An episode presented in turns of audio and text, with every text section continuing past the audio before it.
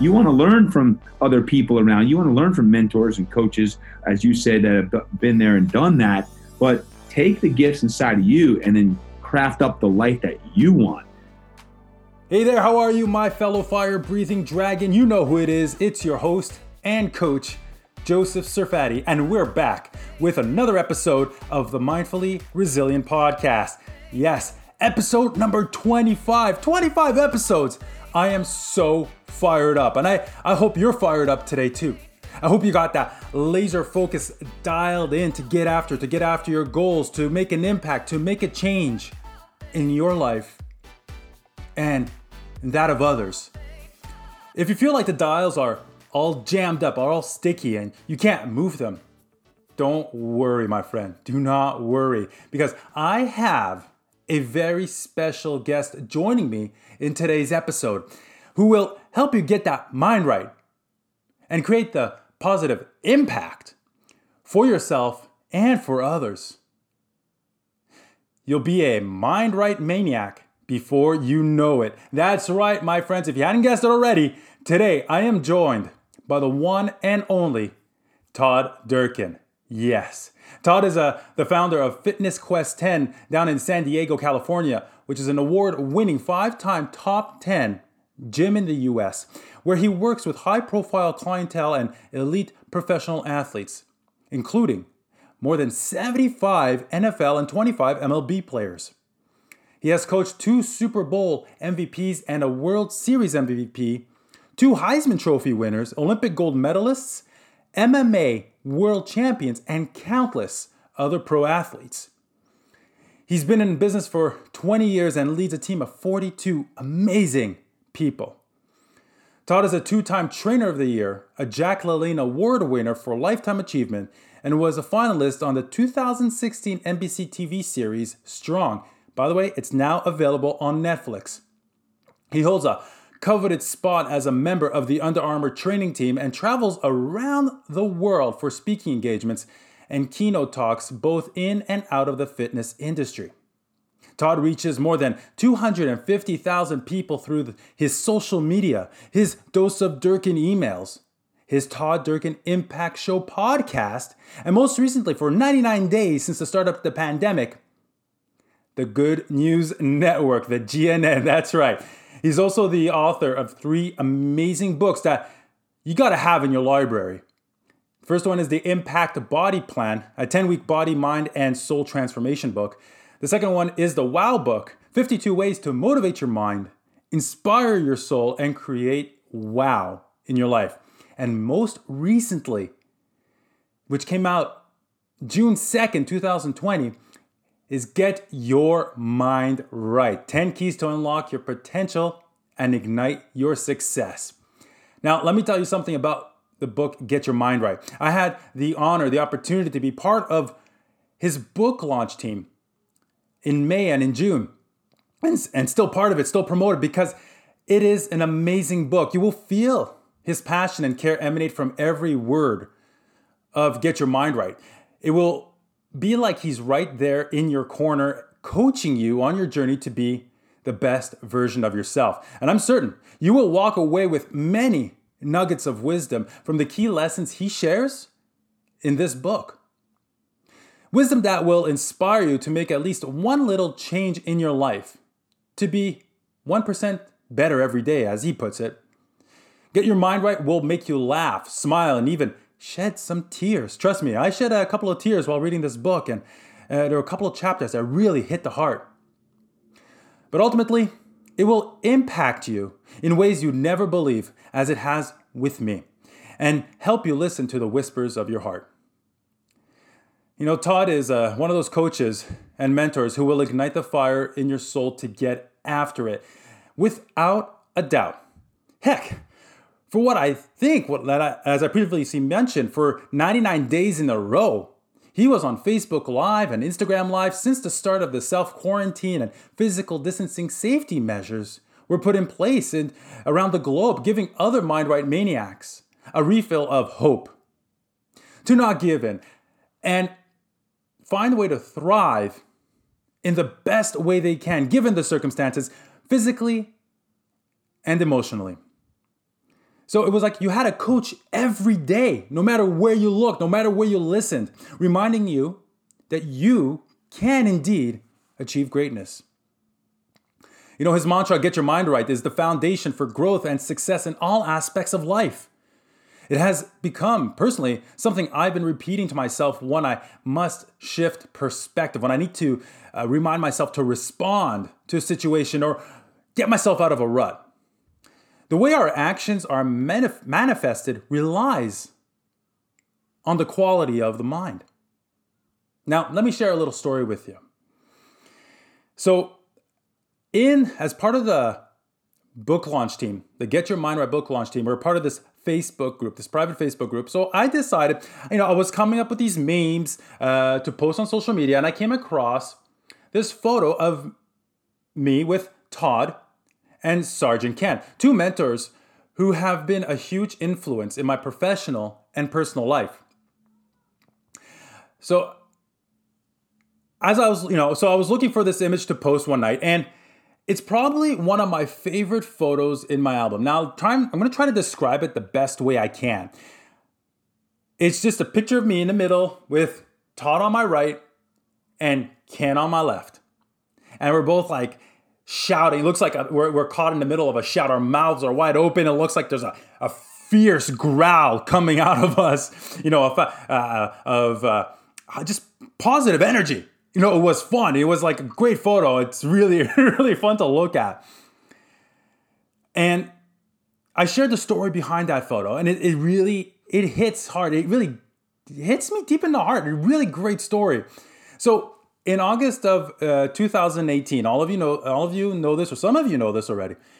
I attended one of Todd's Impact Bootcamp workouts at the CanFit Pro Conference in Toronto, and it was the first time I attended, I officially attended a session he led. And this conference was ten days. So back in twenty eighteen, as you know, it was ten days following a layoff, and I was at a difficult crossroads at that time. Do I want to continue the office life, lead a life as a business analyst in the I T world, or pursue fitness or coaching full time? So I went into that conference with the goal to leave with an answer. After that session, at the end of it, I raised my hand during Q and A, holding back tears. Yes, I was holding back tears, and you could actually catch it. Uh, he actually posted a YouTube video last year following that conference. And I'm in the background, he you, he's focused, and he's listening to somebody in the audience asking a question. That's me.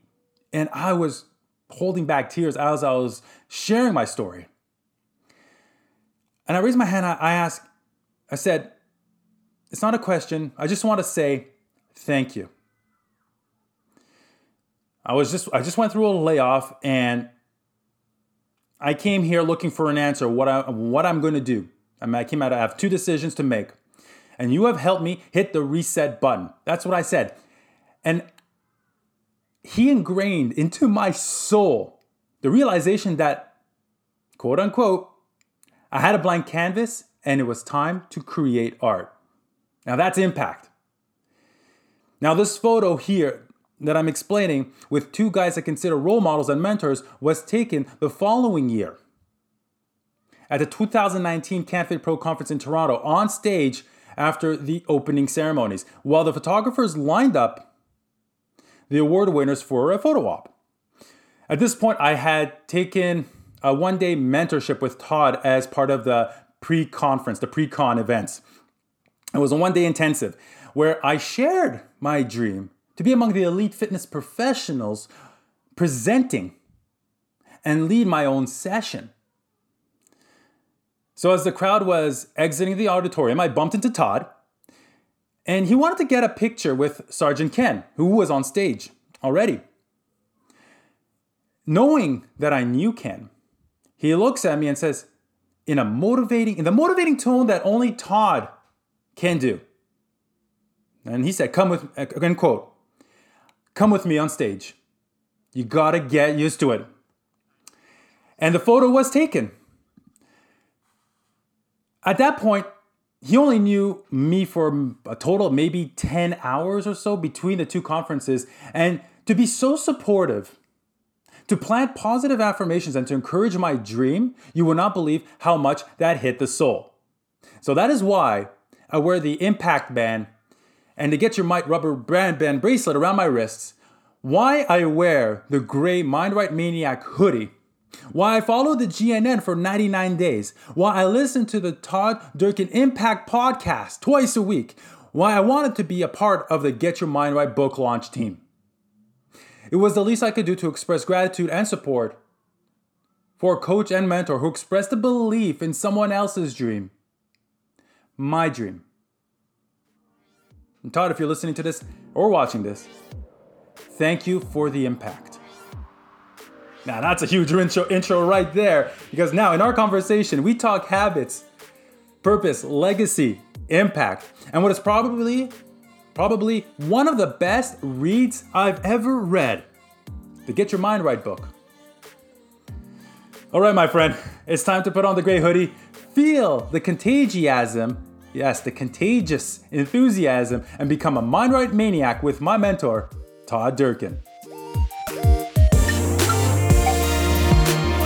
I'm gonna dive right into it, and you gave me no choice. I love it. You, let's, let's do it. You are...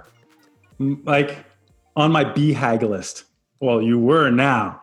You were my B, you were my B HAG. Wow. And in a way, after reading this book, mm. you're my Kevin Plank. Ooh.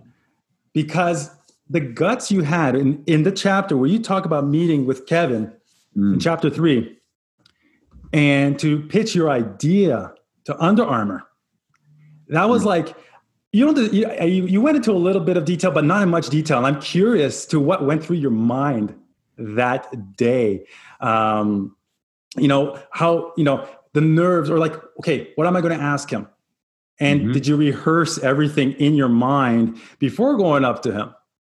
Mm-hmm. So for me, when I, I was like, okay, I got to have T D, because you are part of the inspiration as well for this podcast, mm-hmm. and I was listening to it and I saw the message and I'm like, you know, this is what I love to do. It's my, my passion is to serve and lead people, mm. which fulfills my purpose to inspire and empower others. Mm. Mm. So that's how I started it. So here we are. I mean, wow. What, what, what, uh, so well, what, can, th- well first to- off, thank you. First off, thank you very much, Joseph. And mm-hmm. I, I am really, really proud of you for the journey you've taken over the last several years. And to see you now doing a podcast and empower people is, is so awesome. And when you find your purpose and you're working hard and you're doing that, that's what, that's what life's all about, is, is finding that harmony and that rhythm. And uh, you're doing such an awesome job, and I appreciate your support. Um, answer your question about the Kevin Plank thing. I think sometimes people will read something or hear something, see an accolade or an award or an accomplishment, they say, well, how'd that get done? And it's interesting, when I look back, um, it was two thousand six when I had that interaction uh, with Under Armour, is it really was a series of events that happened prior to that, that led me up to the day where I met uh, with Under Armour in that very fateful meeting. Uh, and then you could stem it all the way back. You know, when when I look at my back injury uh, that led me down this circuitous route of working with, you know, many different mentors in twelve different cities over five years, it led me to working with body workers and healers. And and it, it eventually led me to open my own gym with no clients, no money, no business plan, which led me to become the sports massage therapist to the Chargers, which led me to work with a guy named Ladanian Tomlinson, who brought a guy by the name of Drew Brees, who brought me to the Pro Bowl that year. Mm-hmm. That's how that happened, is because I worked with, you don't just work with a, a Drew Brees. There was many things for over a decade that led up to that day. And what happened was, one of the things I wanted to do when I was expanding my gym here in San Diego, California, um, Fitness Quest ten, is I knew that in order for me to expand my business, that it was going to take another ten thousand dollars a month in revenue to stay even with where I was at with my small three thousand square foot studio. So I'm like, well, how do you just, quote, create ten thousand dollars a month because of the overhead of a half a million dollar expansion? I was like, wow, I mean, I'm going to have to somehow create a lot of new things to support the additional five thousand square feet. And you know, all, all this that we were trying to create. So I created an intention card, and not and on that intention card were seven things. And one of the seven things I had put down was I wanted to secure an apparel sponsorship. Now, I didn't know anyone from Under Armour or Nike or Adidas or name the, name the company. I just knew that that was an intention. And when I was working with Drew and he came back and had a M V P type year and got voted to the Pro Bowl, that was because right after his sh- shoulder surgery, he took my family to Hawaii with him. I'm on the sidelines in Hawaii, and lo and behold, after practice number one, I hear someone from Under Armour introduce himself to one of the players standing two yards away from me. And when I heard it was Bill Hampton from Under Armour, I was like, whoop. I moved right over to Bill Hampton, and I said, excuse me, my name is Todd Durkin. I train Drew Brees, um, and I would love the opportunity to work uh, to, to work with Under Armour and talk with Under Armour about how I could help change the world by inspiring kids to fitness. He looked at me with kind of one eye open and said, hey, I'd love to talk to you about that. Can you meet tomorrow morning? I said, absolutely. So the story gets better because to me, that was my opportunity. I stayed up all night. It was like college, college exams again. Stayed up all night, and I wrote this proposal. And he said, how long have you been working on this proposal? And I'm like, a long time. Little did you know, I stayed up all night. I had this proposal just for this meeting. And that was the start of, now I've been working with Under Armour for, I mean, what, thirteen, fourteen years uh, in working with them and in becoming close with Kevin Plank and and uh, many folks uh, from Under Armour. But it was an intention, and it was being in the right place at the right time. And being in the right place at the right time was because for a series of years, I was I was being intuitively led, sometimes through setback, sometimes through pain and adversity and everything else that eventually led me to, to that specific situation. So good question, Joseph. Thank oh, you. Oh, man, that's awesome. By the way, I'm here with the Mind Right Maniac O G, shepherd of fire-breathing dragons, Todd freaking Durkin, right yeah. here with me. Yeah. And I'm checking off one big B-hag on my list right now. And you know what? T D has been an inspiration in my life since we met uh, a couple of years ago. And I just want to get back to the intention card because I found I find it really interesting.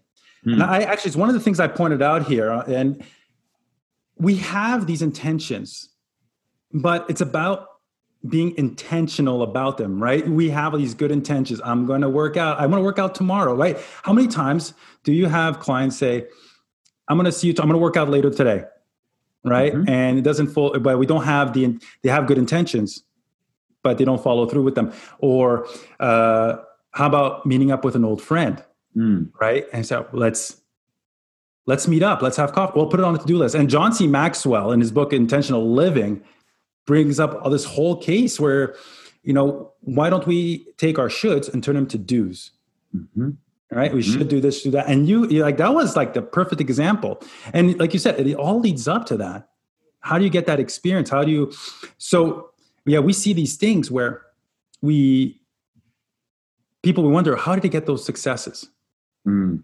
And then well, like you, I think living with intention is really important because there's a difference between intentions and goals. Intentions and goals. Intentions when you put an emotion behind something. Mm-hmm. You're living emotional about uh, what it is that you want to create or manifest. And when you set that intention, then you set specific goals. And again, those are exacting and those are time-driven and all of those things that goals should be. But the intention is the emotion. It's the spirit behind what you want to do. It's the spirit behind your why. So if your why is, I am designed to motivate, inspire people to greatness, if that's your why, that's your purpose in life. Well, my intention is that I'm going to create impact by um, doing many great things for other people, serving other people at Fitness Quest ten and my books and Mastermind, all the things that I'm going to do. Then in those intention cards, when li- when you're living with intentionality, it's the emotion of what you're going to do Now, when you get really specific, that becomes goals. So I'm going to train three times a week for thirty minutes um, by doing X, Y, Z. Those becomes goals that allow you to fulfill your intentions, which allow you to fulfill your purpose, which allow you to ultimately create the impact that you want. So you're almost, in essence, reverse engineering your why by living with intentionality, by living with uh, an emotion and a spirit and an energy that should actually fill you up, that that emotion, that intention. So, Joseph, when you're like, hey, where do you get that energy from? That's because there's a strong purpose. There's emotions behind those intentions, and those emotional intentions allow me to set goals, which then give me the, when I have the discipline to do those goals, then it all kind of goes right back to the top. Mm-hmm, mm-hmm. So you kind of like skirted into another question I want to, I wanted to ask you is, you know, who is Todd Durkin beyond the business card, right? We have all these labels, these titles, but you're what, dri- what drives you? What is creating impact your why, or is there something more than that, greater than that? Um, well, this, the way I look at my life and the way I govern my, my life is, and this might seem morbid, but I don't look at it as morbid. I look at it as actually very, very specific, is by my tombstone statement, mm-hmm. my tombstone statement. When people say, wow, oh, it's a tombstone statement. It's at the end of the day, what's my tombstone going to say about my legacy? Now, Joseph, I'm going to live till I'm one hundred ten years old, October tenth, uh, twenty eighty-two. I'll be one hundred ten years old. Um, but on that tombstone, it's going to say um, father, husband, trainer, coach, impact maker, right? So I know that those words, those five words are going to really be my legacy. And I know that everything I do now is, am I being a better father? Am I being a, uh, how can I be a better husband? How can I be a better trainer and leader and coach? And, hmm. and ultimately, how can I create more impact? I mean, you know, if it's going to say, and I've got a picture, it says the impact man in the middle of that tombstone, like the impact man, um, then I want to make sure that, you know, when you say, well, well, who is Todd Durkin beyond the trainer or the business owner? Um, You know, you always heard, well, yeah, and I've never really understood this. People say, well, what I do is not who I am. I'm like, that's kind of like, I, I, I hear that. I'm like, what I do is not who I am. Because honestly, I, I I can't say that, because what I do is who I am. Like, what I do is, is I'm taking my spirit and essence and putting into everything I do, whether it be I'm training people, I'm, I'm writing a book, or I'm doing a talk, or I'm at home, like, I'm doing the things that are being uh, guided by my my divine purpose. And um, while I'm not just a trainer, that's just one title, I actually like wearing different hats and titles, because for me, it's about a spirit that wherever I show up, here at Fitness Quest ten, in my book, at home, on the field, when I'm volunteer coaching at my high school, like, that's my spirit. And to me, that's what life's all about. Mm. You know, I just thought of something when that that saying, "What I do is not who what what I am or who, who I am." I, am. Mm-hmm. Mm-hmm. I just rephrased it and I wrote it down. What I do is a conduit for who I am. Mm-hmm. Exactly right. That's it. Because you hear that you know, all the time. People like, well, you know, would you say what you do and you, is is who you are? And people are like, no, what I do is my job, but it's not really who I am. And I understand that. I, I get it, but I don't get it. Like. I don't get it, because I believe that everything that I'm doing is so much who I am, right? And in, in, in that. So uh, that's just me. And, and that's a great way you said it, as far as being a conduit, that, you know, what you do is a conduit to really magnify and amplify who you are. So if you're training one person, uh, you know, you're training an elderly woman or a grandpa, grandma, kid, athlete, pro athlete, amateur athlete, someone who's got disease, whatever it may be. It's not about that title they are. It's about the spirit that they are. It's about how they're showing up and what they need that day.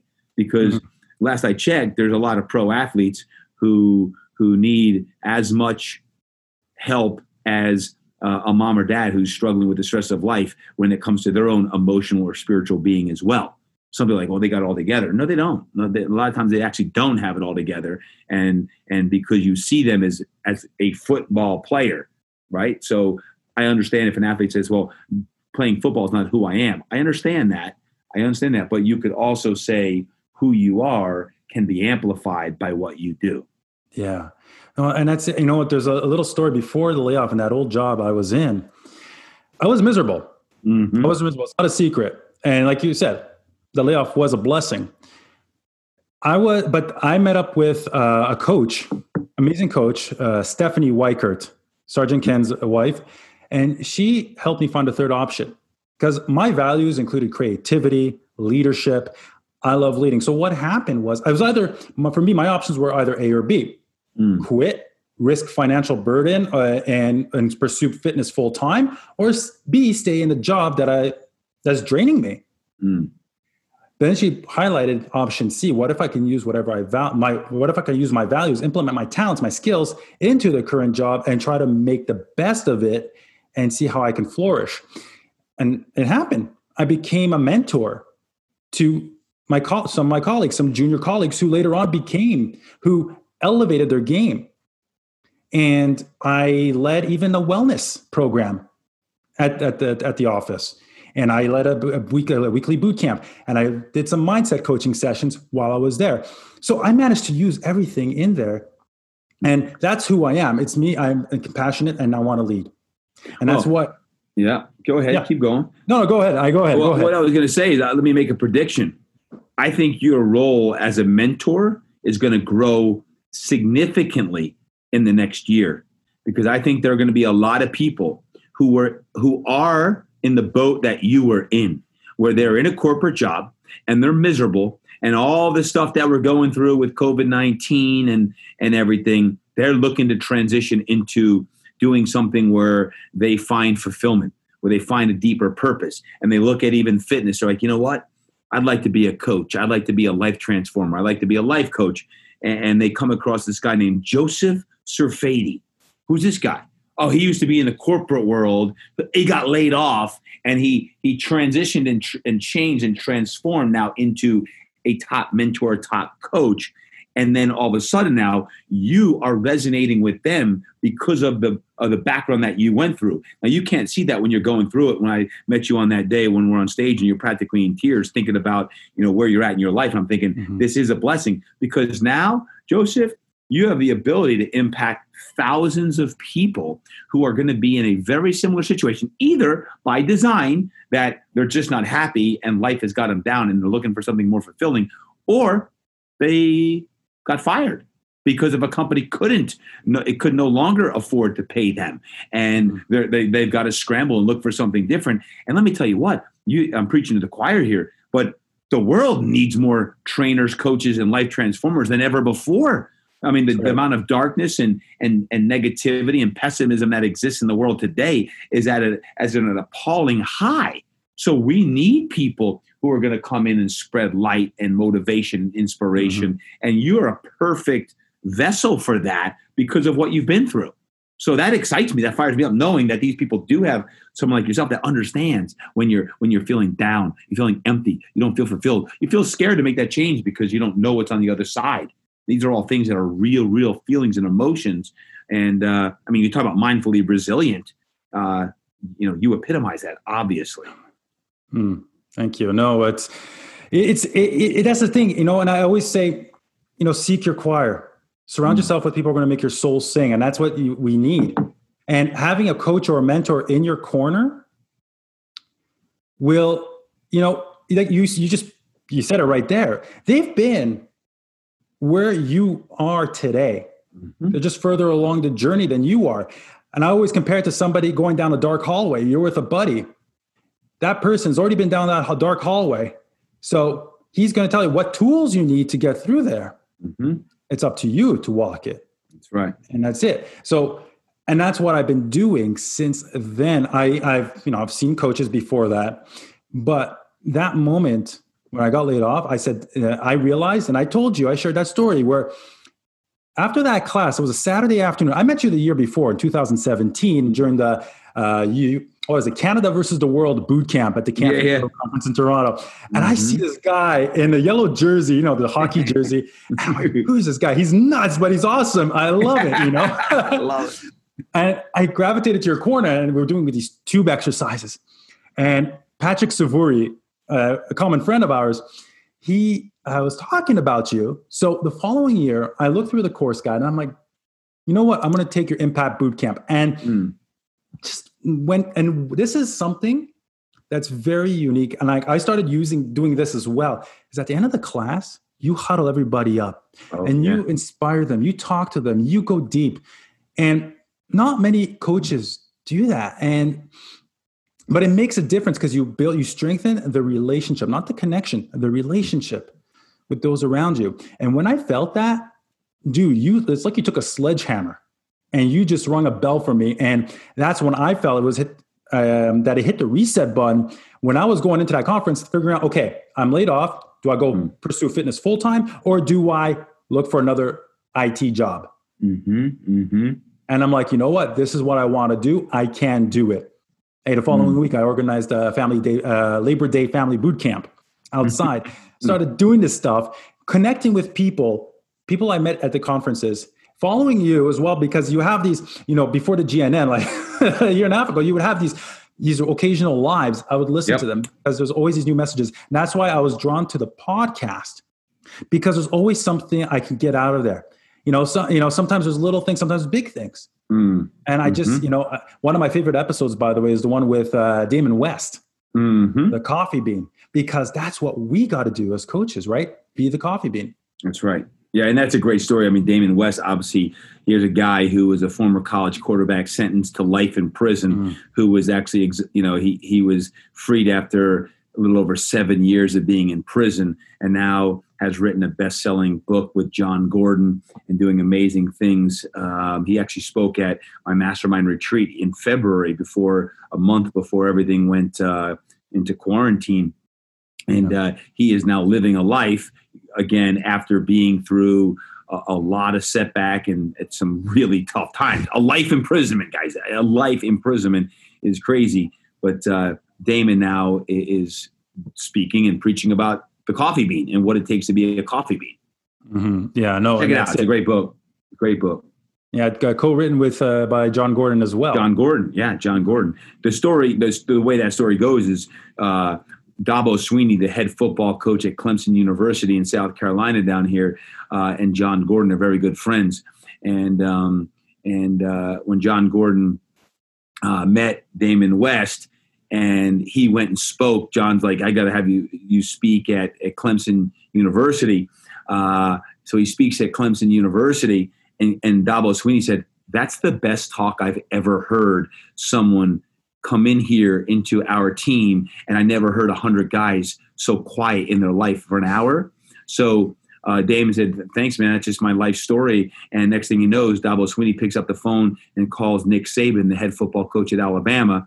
And Nick Saban uh, loved it so much, he started calling. Next thing you know, now Damon's all over the country uh, in the last couple of years, speaking at the largest universities, teams, N F L, Major League Baseball, all teams, speaking about essentially how do you be a life transformer? How do you change your life? How do you, if you ever got an imprisonment in life, whether it be drugs, alcohol, Any any setback, as big as it comes, including like he was in prison, uh, and and that's what it's about. And it's a great book. He's a great man. I've become good friends with him, and uh, yeah, that's that's how that all transpired. Oh man, yeah, no, it was definitely like it was an amazing, inspiring story, and it's a great example of, you know what, you have obstacles in your life, but you know, yeah, it's it, it's what makes you. What That's you go right. through, you know, it's, it's those, it's those experience, good or not so good, that define yep. who you are. That's exactly right. That's exactly how you respond right. to them. So, uh, you know, did you ever think you would be, when, let's say you're that quarterback, that young, you know, quarterback, stunning quarterback at William and Mary. Mm. Did you ever think you'd be impacting so many lives today? Because you are impacting, you may you may not think it, but I see it. I, I see it in the Get Your Mind Right book launch at uh, group.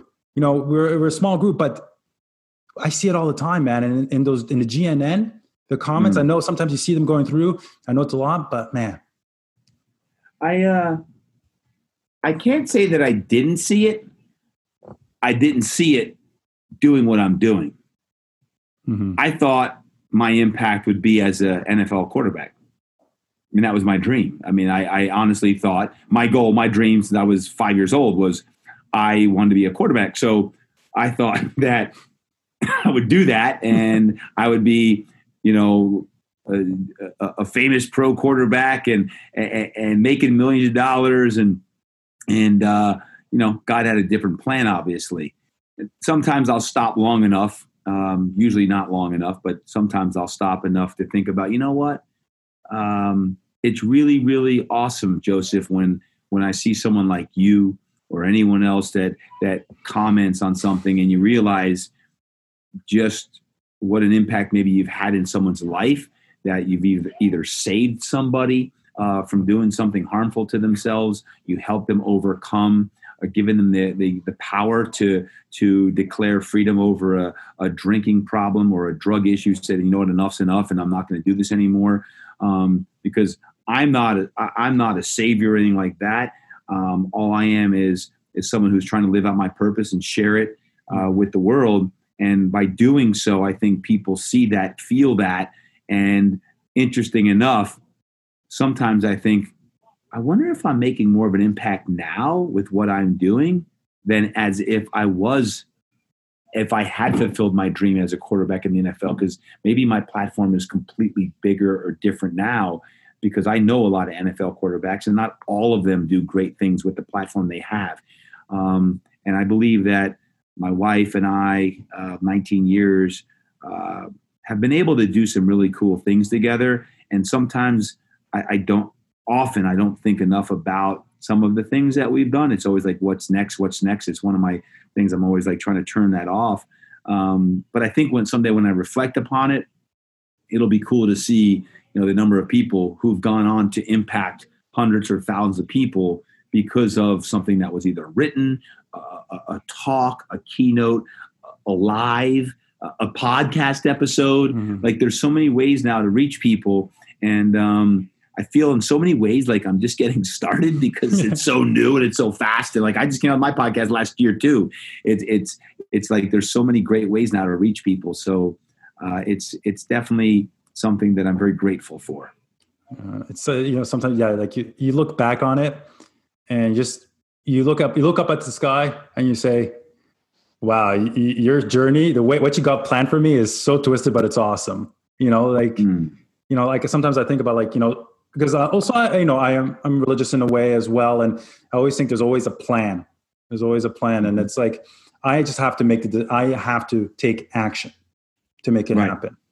You know what? I think this is common with people is I, I don't typically stop and think about those things. It's more about it's when I talk about get your mind right. A lot of times, Joseph, I'm talking to myself, like because in a typical day, you don't stop and reflect about all that went right in the day, unless it's purposeful. It's typically went went wrong.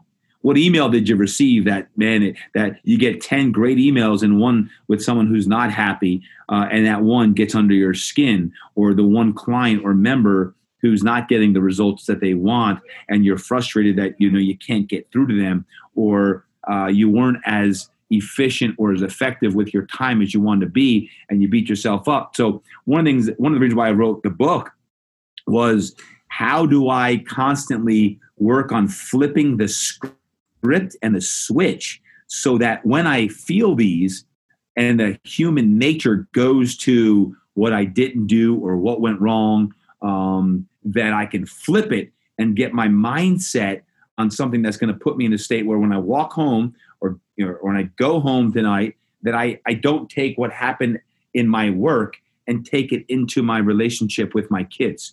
Or mm-hmm. don't take it into the date night that I'm going to have with my wife tonight. So that that's a that that takes work, and that's hard. That's really really hard. But that's that's what I really spend a lot of my time right now doing. Is when I talk about get your mind right, get your mind right. Is is spending time with gratitude, spending time with some of the practices I share in the book to really make sure that I'm in the in the focus zone and in that energy zone and bubble that I talk about of I want to make sure that I choose my thoughts. And my thoughts, when I have a negative thought, it's not like, you know, don't honor it. Okay, cool. Just don't live in a state of negativity, a state of pessimism, a state of depression, a state of being downtrodden, whatever it may be. And uh, that's something I've, I've consciously chosen to do. And I battle like heck every day to make sure that I can keep my mind right. Mm-hmm. You know, and that, that's a, ma- a mantra we've all been saying lately. A lot of us, not not just me, but everybody who's been uh, reading the book as well. And by the way, uh, folks, I'm with Todd Durkin, author, not only speaker and business owner, but author of Get Your Mind Right. Get Your Mind Right. ten Keys to Unlock Your Potential and Ignite Your Success. And I was part of the book launch team, the Canadian, the Canadian contingent. So we yes. are Canadian Mind Right Maniacs. Canadian and, strong. There was a lot, a lot from Canada. Yeah, and I, I you know, you know, we have Candace, we have uh, um, Patrick, you know, and we have Wendy. We're all over here, and we this book when we read it was just hit home. Like, and you didn't think it was going to be released during, let's say, a pandemic, right? So, no, no. But I was reading this again. Like I got this, so I got this copy yesterday, and there's something about reading physical paper, not like reading a book, book. Amen. And, and it just reminded me, like, yes, this this is a perfect time for this book. It's like it just came at a perfect time. And I was reading a few things where, you know, we we struggle a lot. One of them was you talk about, you know, the chapter five, the key number five. You know, to be a master of your time, energy, and focus. And you talk about one thing that I was even feeling myself, the FOMO piece about social mm-hmm. media mm. and how a lot of fitness professionals were, were like filled with anxiety and stress in the beginning because they saw their peers doing Instagram lives every day workouts. And I know some people doing free live workouts five times a day. Five times a day. And so, and then they felt the pressure to go on. I mean, it's great to go on live once in a while to get out of your comfort zone, which is great. Breaks, you know, be comfortable with feeling uncomfortable, but there was that pressure and it mm. wasn't a positive pressure. So I felt that that was a great uh, reminder. You say, and you said, just take a step back. Mm-hmm. And there are other points in the book too, talking about habits. And right. even after reading them, I changed at least I'm aware, I'm, I'm going baby steps, but there's one habit I changed was looking at my phone first thing in the morning. Mm, game changer. Oh gosh, man. You know how much time I have for breakfast now? Oh. Well, it's not even just having the time. It's the time you have, how much more conscious you are when you're eating, like what you're eating. Can you taste it? Can you slow down? Like out of all my rules in life, and I share the thirteen in the book, um, that is number one, and I think it's always going to be number one because the days that I, I break that rule and I go on Instagram or my emails or text first, I just lost twenty minutes and I get out of my routine of my quiet time, which that messes me up, or it cuts into my workout time. That messes me up. All because of I start scrolling on social or or I, I need to get to some email that certainly isn't more important than my workout or more important than my prayer time.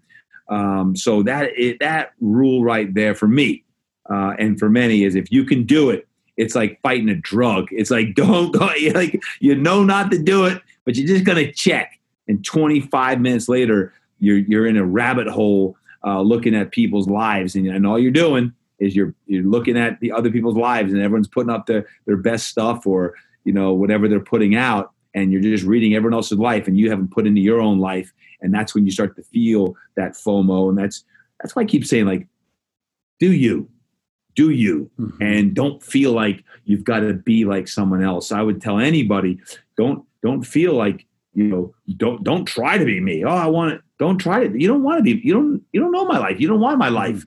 Um, you want your life. You want to learn from other people around. You want to learn from mentors and coaches, as you said, that have been there and done that. But take the gifts inside of you and then craft up the life that you want, that, you know, the gifts that you have inside of you, and then live that life because each and every one of us has unique gifts. And at the end of the day, what do we want? We all want happiness. We all want more fulfillment. We all want more peace and harmony on the inside. Because when you don't have that on the inside, it's this constant, even if it's low-level anxiety that gnaws at you and eats at you because you're not feel like you do enough. You're not putting enough social media. You're not, you, you haven't written enough books. You haven't written a book. You haven't mm. done this. You haven't created a pot. Like you, it's always like, what have I not done? And that what have I not done is like, man, I'm a failure. I haven't done those things. Uh, so it really is like, what is my life design? What am I supposed to do? And if there's one thing that can make the biggest difference in my life right now, what's that one thing I can focus my time on?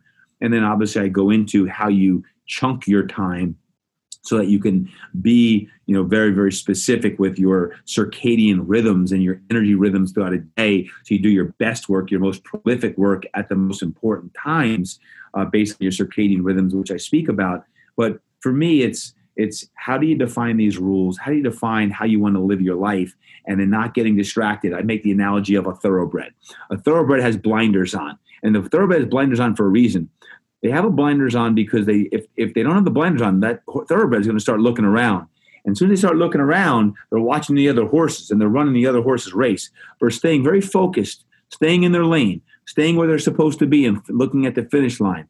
And uh, that's why I like looking and studying thoroughbreds. They're lean. They eat great food. They get equi- equisage, and, and, and they run beautifully. They're beautiful animals. Um, and, and the blinders are so crucial so they can stay focused. It's like it's like uh, the receivers, right? You have those receivers who just look back and, dude, you haven't even crossed the end zone yet. Yeah. Yep. Oh, man.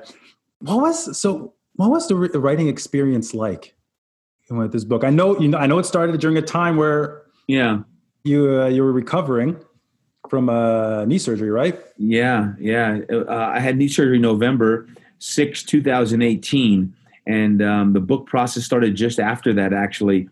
And I, I it spanned over about a year's time. And there's times in in in the period where I had to restructure my whole schedule to write Tuesdays and Thursdays. I was taking time off in the morning to write. Um, weekends, evenings, I had a specific schedule. And there's times you get in the flow, and for a period of weeks, you're flowing and you're feeling good, and then you get stuck. And then you're like, you lose momentum. And then you're like, okay, I'm, I'm gonna, I'm gonna put it to, I'm gonna put it down. I'm gonna come back to it when I've got that renewed vigor and energy. Uh, this one was, in some ways, was my most difficult book to write.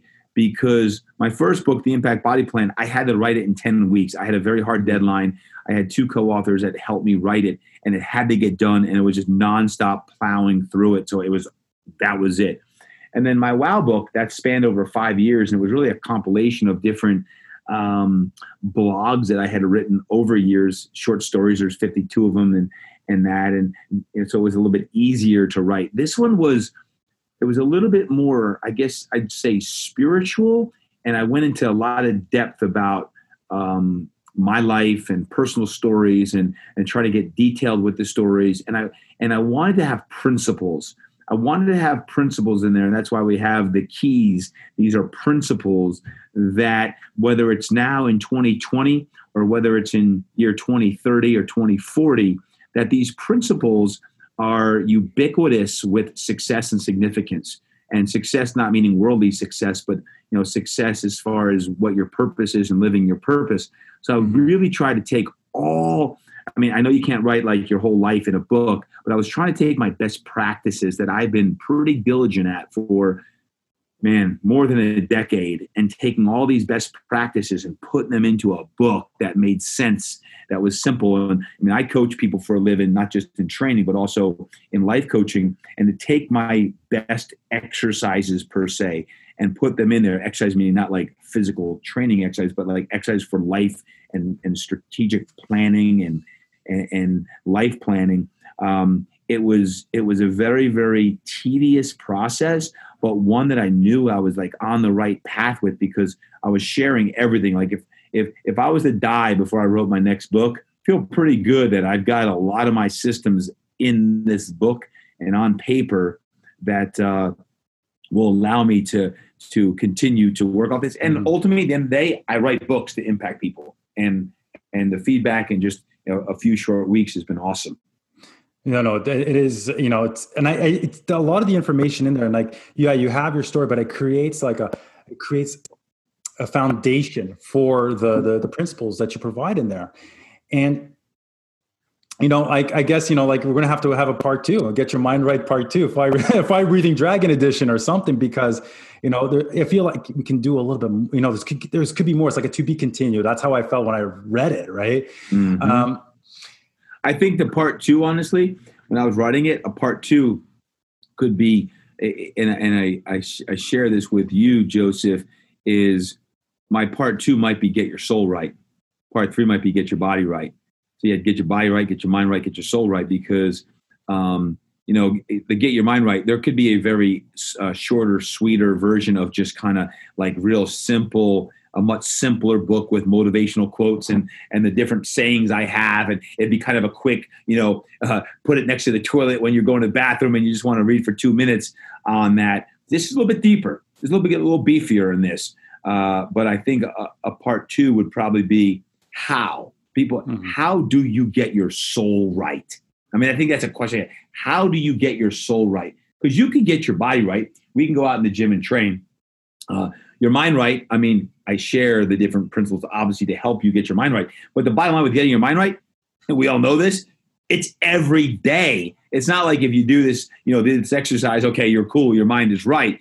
Getting your mind right is an everyday discipline and practice that if you do that, you're more likely to succeed. If you, some of the habits that you do and some of the habits you don't do, like you talk about not turning on the phone. How about, you know, not watching the news at all? How about mm. throwing your T V away? Like I don't even know like, what's going on.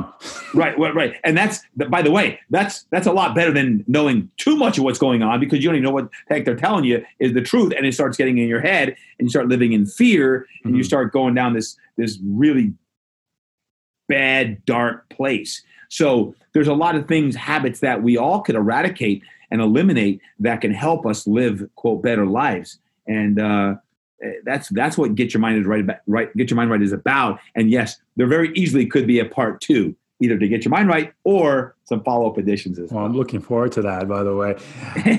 And now I got a lot of questions, so I'm, I'm going to try to keep it, respect your time. I know you're a busy man. um, what what amazing memory did writing this book bring up? Um, it's a good question. There's, there's actually there's quite a few. Um, one of the amazing memories that it brought up is um, actually the starting process.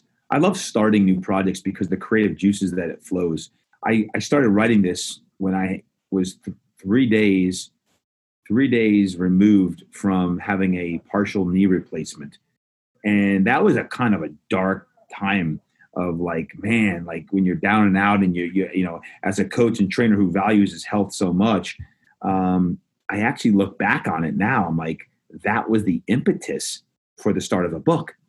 Like sometimes our darkest days are, are, are the start of it. So I really, really, um, I look back on that with fond memories.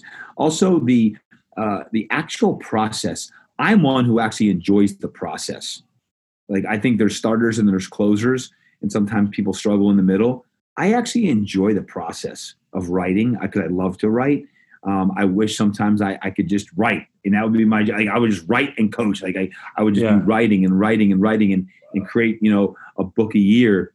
Um, but the actual process of writing um, and getting my wife, Melanie, involved, I, I, I involved her obviously in some stories of the book, but you know, my wife, Melanie, was reading this book. As I would write a chapter, she'd read this and she'd give me her honest feedback about, about it. And I'd, I'd say, you know, I, I, am I sharing too much?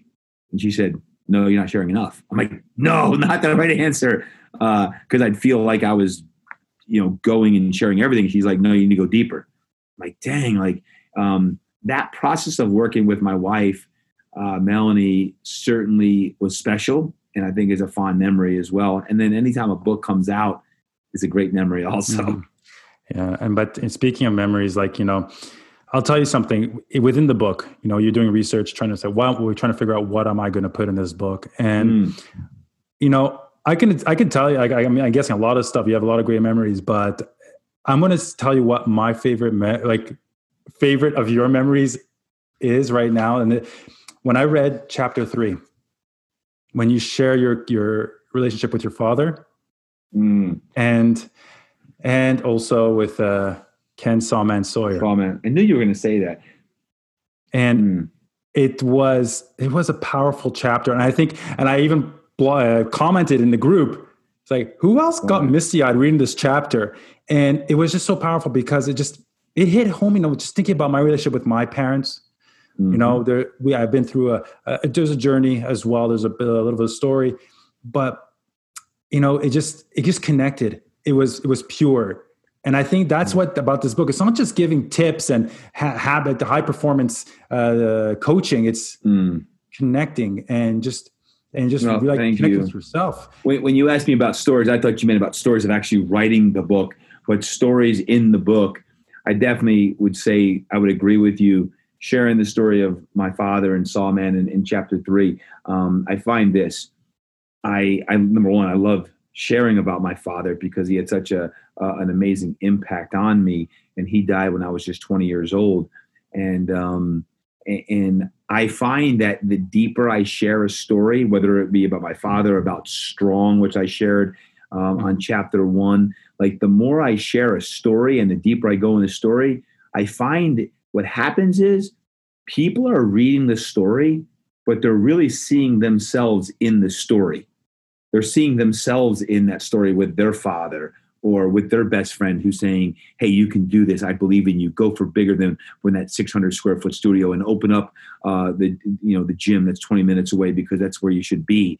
Um, or when you're hurt and you're down and no one believes in you and someone's saying, don't forget who you are. You're Todd freaking Durkin. Like I, when I share those stories, it's because other people, although you may be hearing me, you're putting yourself inside the story. And one of the things I've learned as an author is the more you share your story, then the more people can, as you just said, relate to it because they're seeing themselves as the character in the story relating to their life and what that means to uh, their life with their parent or their best friend or someone in their life who, who boosted them up or a coach who believed in them or didn't believe in them. Uh, mm-hmm. So yeah, thank you for that. Those, those chapter three definitely was an emotional chapter because both of those men um, passed away, and Sawman uh, was my best friend. And when he died at the age of fifty-one, he was hit by a, a car driving his, his moped to a workout at six o'clock in the morning. Freak accident.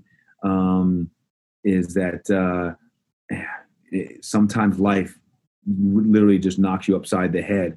And, um, I miss that guy to this day, and that was two thousand twelve uh, when I lost him. And there's not a day that goes by that I'm not grateful and thankful for for both of those men, my father and Ken Sawyer, for being in my life. And uh, thank you for sharing that in the book. I mean, it isn't actually. I was reading the chapter.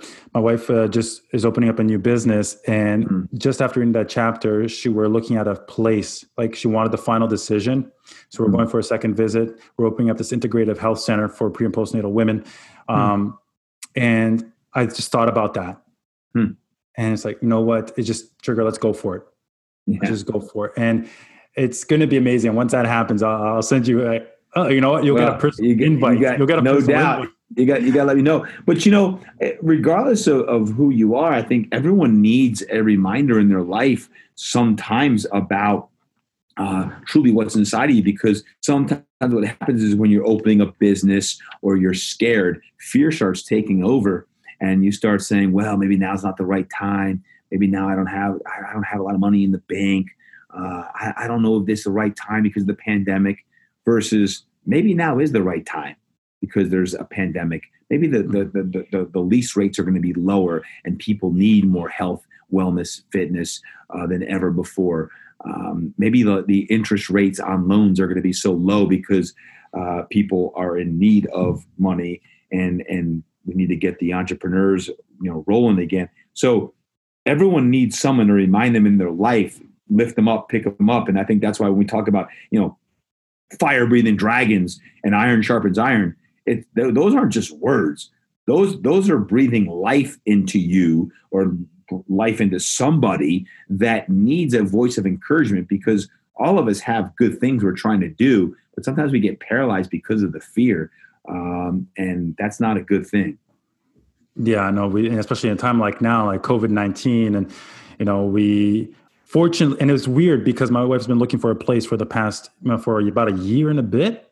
Mm. And, um, you know, we signed the, the, the papers, the franchise agreements uh, last November. And but then this happened and we're like, wow, it's a blessing. Imagine we had opened or locked down a place before all this happened.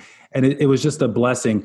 And then when we were looking around and mm. it's, uh, you know, it's just how things played out. But yeah, no, it's taking that risk because how, how can you move forward? How can you grow? And uh, one of my, uh, I share this and I share this in a few places where, you know, my, my principles of resilience, one of them is being, you know, feel, be comfortable with feeling uncomfortable because that mm-hmm. promotes growth.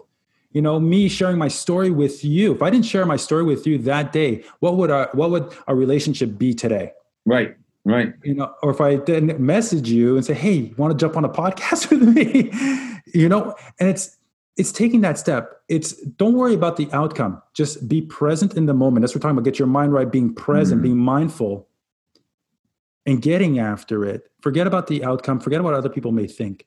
That's right.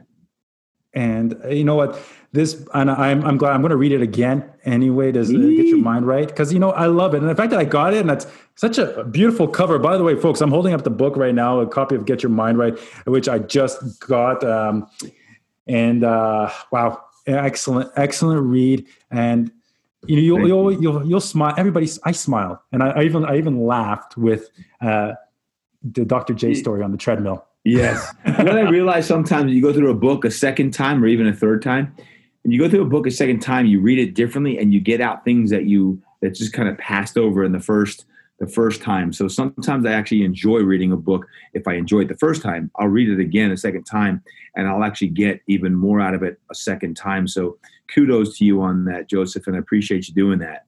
Yeah. And the, and the, and the Doctor J, uh, Pastor Jeremiah, David Jeremiah story, um, I, I, I asked him, hey, I, I got to be able to share this story with people because little do people know that I almost killed you one day. And, you know, they're talking about how good of a trainer I am until, you know, he's such a good storyteller when I leaned in on that treadmill and put my elbow on the speed up button.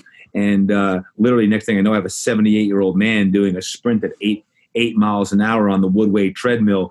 Uh, I, I about I thought I was actually going to be leaving my business for good that day. Oh, gosh.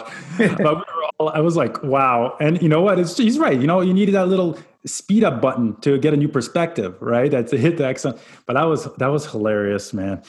So well, it, it, Joseph, what, what, what he's talking about, if you don't know, if you haven't read it yet, is, is the next day he came in and thanked me. I'm mm-hmm. like, thank you. Thanking me for what? I about killed you yesterday. He said, no. Thank you for hitting my speed up button. I didn't know I, I still had that in me. Sometimes we need other people to hit the speed up button in our lives.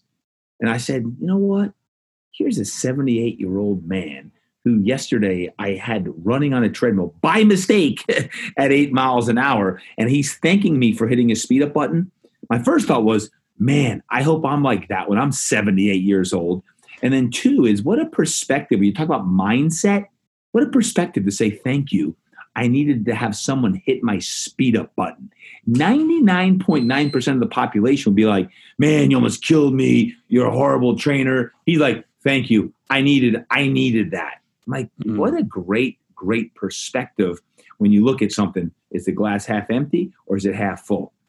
Exactly. Mindset, mindset. And that's what we try to coach. You know, we have pers- you know, it, gone are the days of personal trainers. It's coaching now. We coach. Mm-hmm. Fitness coaching, whatever it is, we got to get into the mind as well and tell mm-hmm. people they can turn their cans into cans. And because they, you know, we can do anything. We just got to stop that crush, that limiting belief mm. that they have and them, you know, that was ingrained in themselves this whole life. Oh man, I can go on. You know what? This got, I love it. And I got to have, I got to have you again soon. And one day do part two, I guess, um, because I'm having so much fun. Yeah. Love it. Um, quick rapid fire questions. Mm-hmm. You always do this. I got to do it too now. All right. What would be your, okay, this is a little more a longer one. How can, what would be your recommendations to coaches right now who are on Zoom?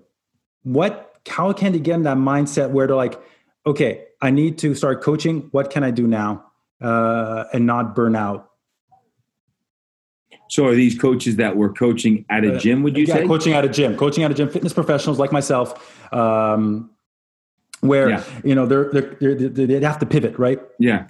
Yeah. And a couple of things. I think I'll make this as short and sweet for rapid fire. I, I think that Zoom can be an ancillary uh, way to reach new clients and to serve existing clients and members. I don't think it has to be an end all be all. I believe that people are going to be craving to get back into training live, to have the energy exchange. I think it's going to be, it will come around. I do think that some people are enjoying Zoom, and it allows trainers to go beyond their zip code and reach new people potentially as they scale their own brand out there. So I think it's actually very smart, very intelligent. I think COVID nineteen gave us that blessing to really, to, to force you, you know, you know, necessity is the mother of invention, uh, or right. Is that what it is? Um, So mm-hmm. as far as like moving forward, here's what I'd say. It doesn't matter if it's Zoom, if it's in the brick and mortar, if it's out at a park, you've got to outcare everybody. You got to outserve everybody, because right now people don't want six pack abs. They want to feel good. They want to get distress. They want to get stress, you know, taken out of them. And, and, and they want to make sure that whether it's on Zoom, whether it's at the gym, wherever it may be, that, um, that they are taken care of and cared for. And I think that's an important aspect, um, of the overall aspect of training. Somebody like, oh, gyms are dead. Are you kidding me? I think gyms are actually going to come back stronger here when people kind of get back to a little bit of normalcy, because the, the best trainers are, are going to be like, thriving. I'll end it with this one. As far as this this rapid fire question, the other day I was training Fitness Quest ten. We had just been, as we recorded, it's been open about a week. I'm training two N F L quarterbacks at the same time. The music was on. There were about seven people in the gym, which is far less than normal. The music was on. People were smiling. There was energy. And I stopped and I turned to one of them. I said, "I've never taken a recreational drug in my life, but this has got to be the closest feeling that it takes to actually experience that euphoric feeling of what they say." Because why? Because there was an emotion, an elicited response that I was in my happy zone, right? So when you talk about like oh, oh, Zoom versus here, nothing replaces when you can create a sanctuary, a gym or a studio that serves to light people up. The lighthouse serves people. And when you're when you're doing your your exercises and the music's on and they're smiling, and eventually there's going to be high fives, but there's an energy exchange even now, six feet apart. Like, to me, I think it's both. I think we want to have that that that gym is necessary part of, of our culture and our society. And I think that, that Zoom provides people added value to your existing offerings as well. Yeah, that, that's uh, I agree on that one. You know, this is my sanctuary right here. You can't see it, right? But I have my kettlebells. This is where I Perfect. train everybody. Yeah, my basement studio right, right now, and I go yep. to people's homes. Um, mm-hmm. Okay, number two, favorite snack. Your favorite snack, man. I have one in mind. Almonds. That's almonds. Almond, uh, almonds if it's quick, or if, if it's quick, or a shake. I do. I do a lot of shakes. I do a lot of shakes. Mm-hmm. How about chocolate covered almonds? That's considered des- that's considered dessert. That's my favorite dessert. It, it's not. I don't snack much on them. That is considered my dessert. Thank you. You you listened to that podcast. I talked about then those darn chocolate covered almonds. Talk to me. They talk to me at night. I feel like I deserve them. Like, no, you don't deserve them. You better hope somebody doesn't bring them to you when you invite them over for dinner. Say, hey, we have a oh, present for man. you. Oh, they're done. They're done. I won't invite them over anymore because I love them so much. Those, those, those almonds. Mm. Now, here's another question I've been wondering a lot, because you're from Jersey. Yeah. Okay. Jets or Bills? Jets or Bills? Now or growing up? Let's say now, because you never talk about the Jets, man. I always hear the Bills or the Saints, but never the Jets. Yeah. Because I, I was a Giants fan. So when you're in Jersey, when you're when you're in New Jersey, you've got New York Giants and New York Jets both play in New Jersey. So you're either a Giants or Jets fan. And I was a New York Giants fan because they had a guy named Lawrence Taylor. They had Phil Simms. And where I lived in central New Jersey, you're an hour from New York City and you're an hour from Philly. So a lot of Jersey people are actually Philadelphia Eagles fans, but the Eagles mm. are horrible when I was when I was when I was growing up. So I don't talk about the Jets much um, because I wasn't a Jets fan. I was a Giants fan growing up, and the only reason why I like the Bills now because Bills is you know Bills is way up there in upstate New York. It's not far from Toronto actually. Um, is my my good friend from William and Mary, where I went to college, is the head football coach for the Buffalo Bills, Sean McDermott. So uh, Sean and I go way back. Uh, I'm, I'm his big brother in his fraternity, uh, in our fraternity, and um, we we play together at William and Mary, and I'm real proud of what he's doing in Buffalo. So if anything, I'm a Giants fan more than a Jets and even a Bills fan. Okay, I, I note I noted for next time. that, that's that's deep. I don't talk about that a lot. Oh, that's sacred ground. That's sacred ground. We don't talk about. And when I was growing up, you know, you pull for for for teams. Now, because I I train guys on many different teams, I I tend to pull more for the guys than the teams. Uh, I talk about the Saints a lot now because I train a lot of the Saints, mm-hmm. um, not just Drew, but. You know, a lot of those guys will come out here in, in the months of June and July leading yeah. into training camp. So uh, I've had an affinity toward the Saints for many reasons, but I've got guys on, on multiple N F L teams. So I, I tend to follow those teams, but pull for the guys. Oh, nice. No, that's the same here too. I, I agree with you on that one. Um, now you, your B HAG was to interview John Gordon. Mm. And now I also am assuming your Get Your Mind Right book. What's next for you? Vacation. Mellow yellow time. Oh, man. Mellow, mellow yellow time. Uh, yeah, it's funny. uh, and it is, by the way. It really is because the last ninety days have been an absolute whirlwind sprint. And I find that my biggest ideas come from my my quieting everything down, and my mind hasn't been quiet. My mind has been in total like create mode with the Get Yoke program and the the, the Fitness Quest ten, our gym uh, virtual page that we're now we have now running. Um, I wouldn't call this a B HAG, but one of my big focuses is getting Fitness Quest ten back to somewhat of near where it was because the gym was closed down for eighty-nine days, and we just opened up. And uh, it's going to take probably a good three to five months uh, potentially to get back to where we were, depending on what happens. And I'm realizing that you can't really control it. You can control the messaging, but you know, people people are, are all going to come back at their own unique times. Um, so as far as the next quote, you know, B HAG, um, I'm going to stay focused on what I'm doing right now because I love what I'm doing. And on the next Mellow Yellow time. It, which will probably, I'm going to get it here next month in July uh, as we film this here in late June. But um, as we as we approach that, I get Mellow Yellow time. Uh, it'll be really, really stewing come this fall about what that next next project I'm going to sink my teeth into. Mm-hmm. And out of everybody I know, you deserve that Mellow Yellow time the most right now. And, you know, you've been so, how would I say it? You know, you've been you've been a, a lighthouse for all of us. Mm.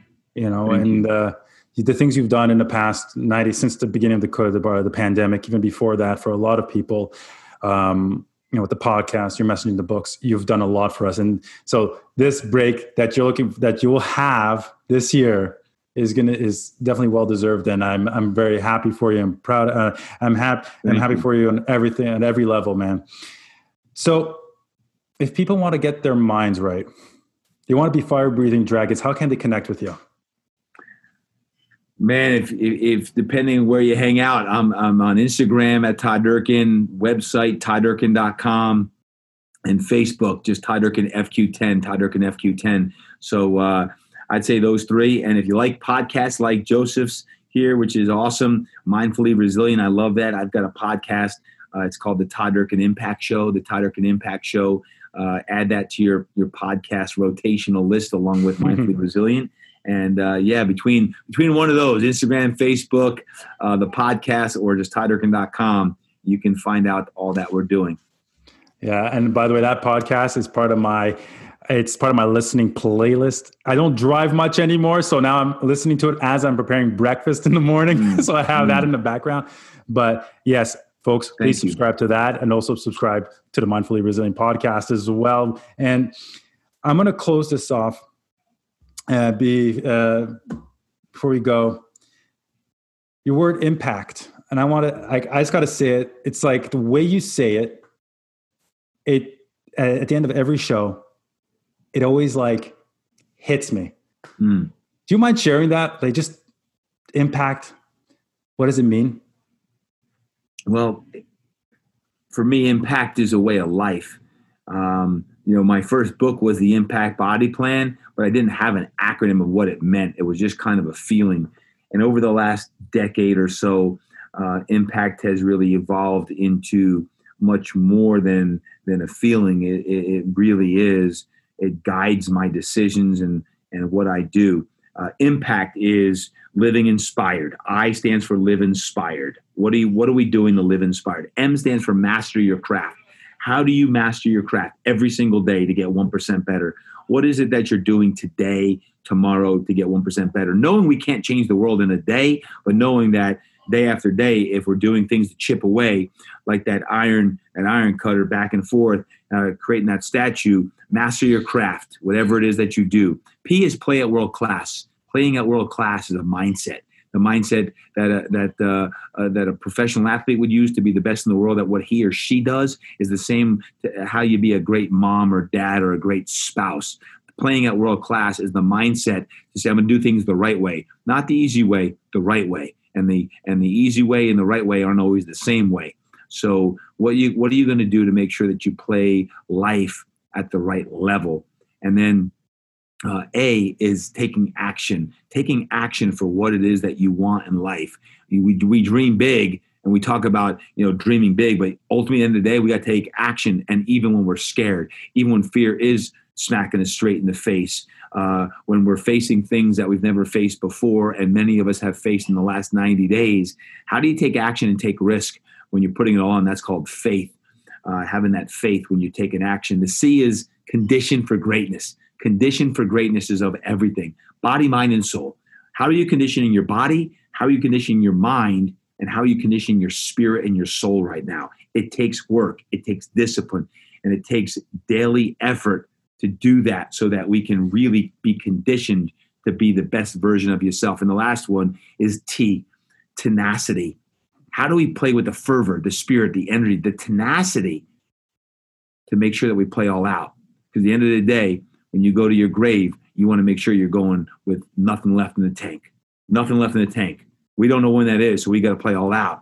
And we got to make sure that we have the tenacity that when you show up to a game, when you show up to your, your business, you show up to the gym, when you show up to a relationship or to a conversation, that you're all in. Right now, I'm all into this podcast episode with Joseph because right now, this is the most important thing I can do with my time right now. As you listen in right now, the most important thing you do is listen in right now. That's the tenacity for your kids to show up to school with that that focus, that tenacious listening, that tenacious uh, uh, presence and being. That's the tenacity it takes. So when I say impact, that's what all that stands for. So my my my acronym is impact. Train hard, eat right, live inspired, and create impact. Wow. I'm going to end the show right there. That's going to be my ringtone when I wake up tomorrow morning. Well, T D, thank you very much. Thank you very much for your time. And um, uh, hey, thank, I mean thank you. Thank, thank you. So I'm going to take a wild guess and say that the flame, the fire in your heart, in your soul, is shining a lot brighter right about now. That you're feeling more like a Mind Right Maniac. And if you're already a Mind Right Maniac before listening to this episode, oh, we just amplified it. And I bet you're going to go subscribe to the Todd Durkin Impact Show podcast after listening to this episode, of course. And hop on Amazon and get yourself a copy of the Get Your Mind Right book. So what's your tombstone statement like? Yeah, I know. When he told me that, when he said said that, I agree. It is kind of morbid to think about a mission statement in that way. But wouldn't you say it holds a certain, I don't know, power? Or how about significance? When Todd mentioned that he looks at his purpose, his life, by his tombstone statement, I took some time to reflect on that after our conversation. You know, we can all agree that we want to leave this plane, the spiritual plane, Earth, with some sort of legacy left within the hearts of those who surrounded us. You know, it's interesting how we spend a lot of time writing out our mission statements, vision statements, or self-affirmation statements of who we strive to be, and written in a way as if it's currently happening. And please, please, do not get me wrong here. Do not get me wrong. Continue. Please continue to write out and refine Regularly refine, review your mission statements, your vision statements, or your personal self-affirmations. But what I started to realize upon further reflection is that those can be a little more fluid than a tombstone statement that sets everything as if it already happened, creating, as Todd said, something more specific, more concrete, more solid, more definite. Also, I believe that once you figure out what you want your your footstone or headstone to say, or let me just add, what you want your eulogy to say, you can reverse engineer it to create a mission or vision statement. You see your destination, you create this vision of your destination, you know where you want to be. Now, how will you get there? That's the question. Now, thank you for listening to today's episode of the Mindfully Resilient Podcast, episode twenty-five. And I'm so grateful for this milestone. And thank you for your support, for listening in. And if this is your first time tuning in, thank you for hitting that play button. And don't forget to subscribe or follow the show to stay up to date with new episodes. And if you're listening to the show, to the podcast on Apple iTunes or Apple Podcasts, please take a moment to leave a, a star rating and review. I would truly appreciate it. Also, take a screenshot of this episode or take a picture of you listening to the show and share it with your friends and family on social media. And don't forget to tag me and Todd when you do. Now, I usually sign off by reminding you to live every day with joy, curiosity, and passion. But I think I'll do something special today. I think in honor of today's episode with Todd, I'll let him sign off. Train hard. Eat right, live inspired, and create impact.